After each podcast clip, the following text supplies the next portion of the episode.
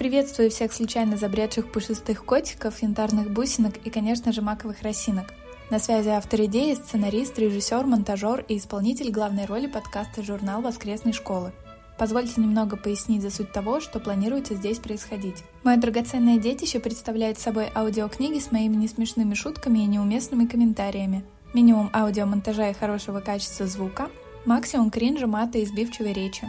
Кого отпугивает это описание – ваши проблемы. Вы рискуете пропустить гениальнейшее воплощение гениальнейшей идеи. Реально. Кого наоборот такое заинтересовало, прошу любить и жаловать воскресную школу, где каждую неделю по крайней мере, я на это надеюсь, выходит мой журнал. Всем желаю приятного прослушивания первого в современной истории выпуска подкаста в следующее воскресенье. Bye-bye!